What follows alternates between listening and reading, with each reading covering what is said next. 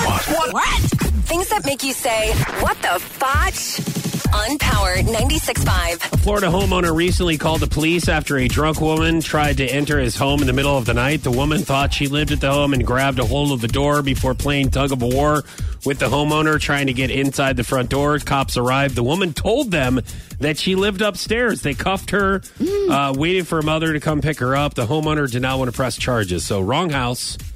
Oh, that's Drunk. an honest mistake. Yeah, this has happened to a friend of mine where he had went uh, a couple of houses down and tried to go in. He came home.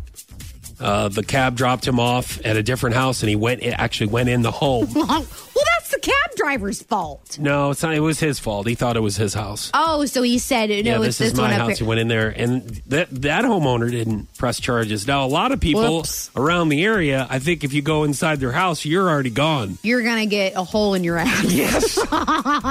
so it's lucky that like that that didn't happen. Like Right. I mean, pretty much if in this area you're going in the home, you're not going leaving. Yeah, you got to be careful, drunk or not. You're you not- can't do that. You can't. You got to get the right house. right. So there's. shouldn't I mean, be that difficult. and I would imagine on your street, if there had been a couple nights where you've confused because the houses, Look the same. it's They kind all of, look the it's same. kind of like the beginning of Full House, where it's like, how in the world does Danny Tanner know which house is his? What the fotch?